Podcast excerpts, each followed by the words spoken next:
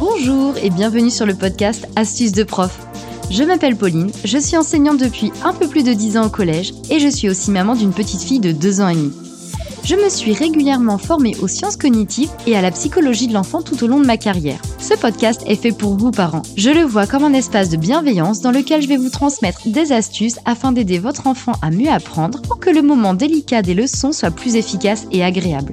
Je souhaite également vous permettre de mieux le comprendre en m'appuyant sur les travaux des psychologues. Le sujet de ce podcast, c'est l'enfant. Chacun est unique. Toutes mes astuces ne vous seront pas utiles ou ne seront pas toujours efficaces. À vous de les adapter car vous êtes les seuls à bien connaître votre enfant. Bon allez, c'est parti pour un nouvel épisode.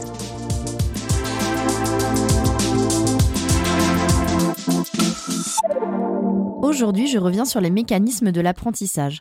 Je vous en ai déjà beaucoup parlé et si le sujet vous intéresse, je vous invite à écouter les épisodes 1 à 3 du podcast. Cette fois-ci, j'aborde avec vous ce qui fait le socle de notre intelligence. Sans elle, nous ne pourrions pas fonctionner. J'ai nommé les fonctions exécutives. Ce terme ne vous est probablement pas connu, sauf si vous avez lu les ouvrages de Céline Alvarez par exemple. Et pourtant, il est très commun dans la littérature scientifique, en particulier au sein des sciences cognitives. Ces fonctions permettent à l'être humain d'être autonome. Elles nous aident à organiser, contrôler et planifier des objectifs. Les fonctions exécutives permettent à notre cerveau de superviser l'ensemble des processus et des stratégies à mettre en œuvre dans la résolution de problèmes de la vie quotidienne ou scolaire. Rien que ça. C'est pourquoi je tiens absolument à vous en parler aujourd'hui. Il me semble important que vous connaissiez ces fonctions et leurs caractéristiques, car vous avez votre rôle à jouer dans leur développement chez vos enfants. Sachez que beaucoup de scientifiques pensent que les fonctions exécutives sont plus prédictives d'une réussite globale que le quotient intellectuel. Elles sont essentielles dans le milieu éducatif, bien plus que de connaître les chiffres et les lettres. Qu'est-ce qui se cache derrière le terme fonction exécutive? Il en existe trois principales. La première, la mémoire de travail. Elle permet de stocker temporairement des éléments dans notre mémoire. La deuxième, le contrôle inhibiteur. C'est notre capacité à se contrôler, se concentrer, éviter les distractions. La troisième, la flexibilité cognitive. Elle nous permet de détecter des erreurs, les corriger et être créatif. Pour que vous compreniez mieux leur rôle, je vais vous donner un cas concret emprunté à Grégoire Borst. Vous devez résoudre le problème suivant. Attention, Mathieu a 30 billes, il en a 10 de moins que Joanne. Combien de billes Joanne a-t-elle? Pour y parvenir, vous allez devoir reconnaître les mots, comprendre le sens de l'énoncé, traiter le nombre de billes, repérer les règles arithmétiques. Mais pour pouvoir sélectionner et activer ces processus mentaux, vous avez besoin de processus plus généraux de haut niveau. Ce sont les fameuses fonctions exécutives. Je m'explique. Votre mémoire de travail va vous aider à additionner les 10 billes aux 30 billes de Mathieu pour découvrir que Joanne en a 40 en gardant les chiffres en mémoire.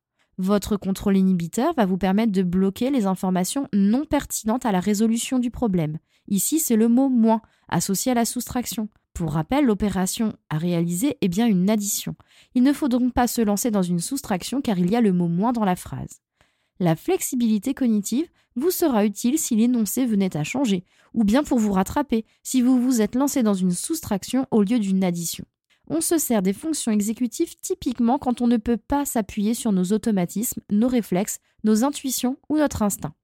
Or, mobiliser ces fonctions s'avère plus fatigant pour notre cerveau. Nous avons donc naturellement plus envie de nous fier à nos automatismes et notre instinct mais elles sont précieuses, car il est avéré que les fonctions exécutives sont impliquées dans tous les domaines de réflexion et socio-émotionnels de notre existence. Elles sont essentielles pour la réussite scolaire, la santé physique, la santé mentale et la qualité de vie. Dans le milieu éducatif, nous sommes souvent confrontés à des enfants ayant peu développé leurs fonctions exécutives. Pour ceux qui ont un déficit d'inhibition, la moindre distraction les déconcentre, le contrôle de leurs émotions est difficile, ou bien ils peinent à attendre qu'un autre finisse de parler par exemple. Certains ont une mémoire de travail peu développée, ce qui se traduit par une grande difficulté à comprendre le sens d'un paragraphe par exemple, ou bien ils oublient les consignes. À la boulette. Enfin, les enfants manquant de flexibilité cognitive ont du mal à identifier leurs erreurs, se découragent vite s'ils doivent remettre en cause leur façon de penser. Comment savoir où notre enfant en est dans le développement de ses fonctions exécutives? Pour rappel, ces fonctions ont pour but de rendre l'humain autonome et l'aider à atteindre ses objectifs.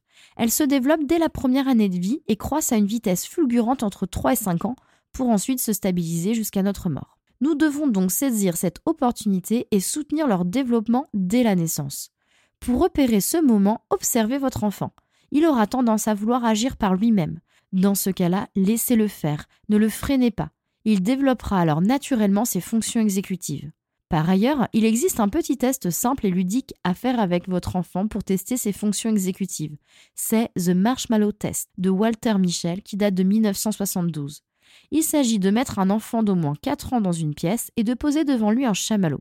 L'adulte lui explique alors qu'il va s'absenter un certain temps, et quand il reviendra, si le chamallow est toujours sur la table, alors l'enfant en recevra un deuxième. Sur Internet, vous trouverez de nombreuses vidéos de cette petite épreuve en tapant Marshmallow Test. L'adulte s'éclipse généralement 15 minutes, ce qui est très long. Deux tiers des enfants parviennent à patienter avant de manger la friandise, mais seulement un tiers d'entre eux réussissent à attendre le retour de l'adulte. Le taux de réussite augmente avec l'âge des enfants. Il est amusant de voir la réaction des bambins soumis à cette épreuve et d'observer les stratégies que certains mettent en place pour résister ou tenter de berner l'adulte. Il est également stupéfiant de voir les résultats de cette étude menée par Walter Michel et ce qu'elle révèle des capacités humaines plus de 40 ans après l'expérience, une équipe de l'université de Cornell a proposé à 26 des enfants qui avaient participé à l'expérience de 1972 un nouveau test d'inhibition.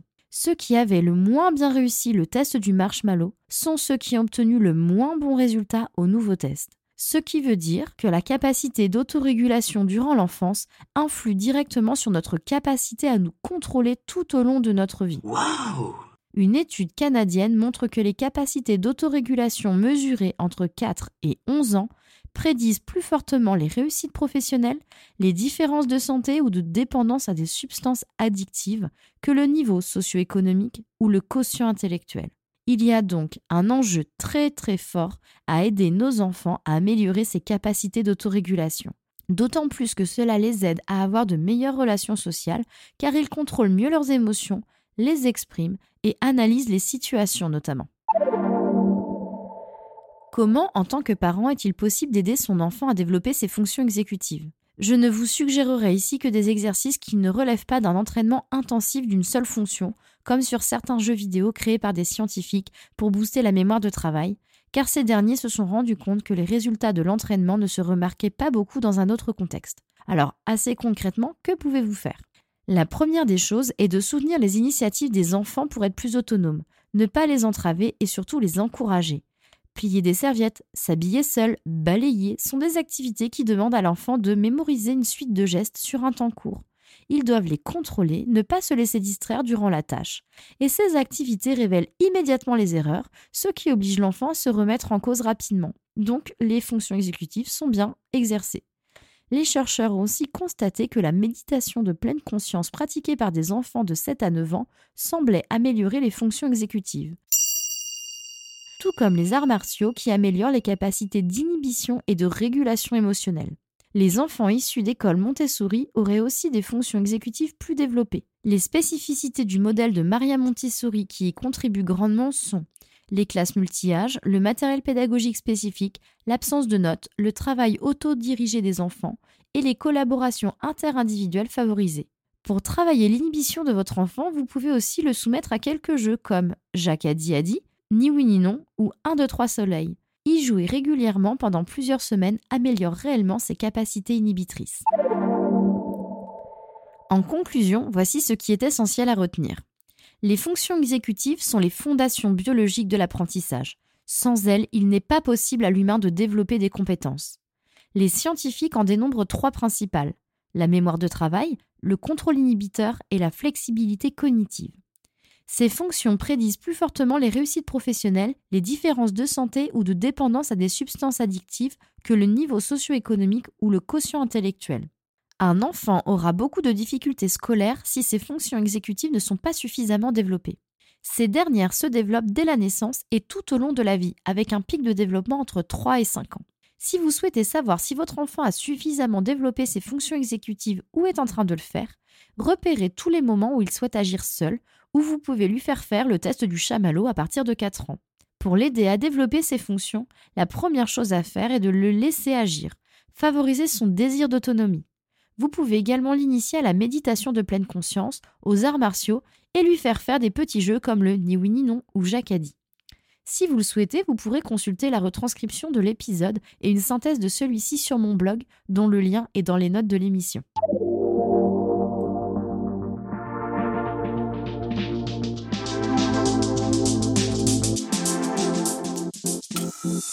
Je vous remercie sincèrement pour votre écoute, chers parents. J'espère que cet épisode vous aura plu. N'hésitez pas à aller sur les réseaux sociaux pour échanger avec moi à propos du sujet que nous avons abordé aujourd'hui et en apprendre davantage sur le podcast. Si vous aimez Astuces de prof, je vous invite à laisser un commentaire et 5 étoiles sur Apple Podcast ou Spotify afin de le soutenir en le rendant plus visible. Encore mille merci pour votre écoute. J'ai pris beaucoup de plaisir à faire cet épisode. Je vous dis à bientôt. Je vous souhaite surtout de très belles fêtes de fin d'année en famille, car le podcast va prendre quelques semaines de vacances pour revenir plus en forme en 2023. Et surtout, n'oubliez pas, vous faites déjà de votre mieux.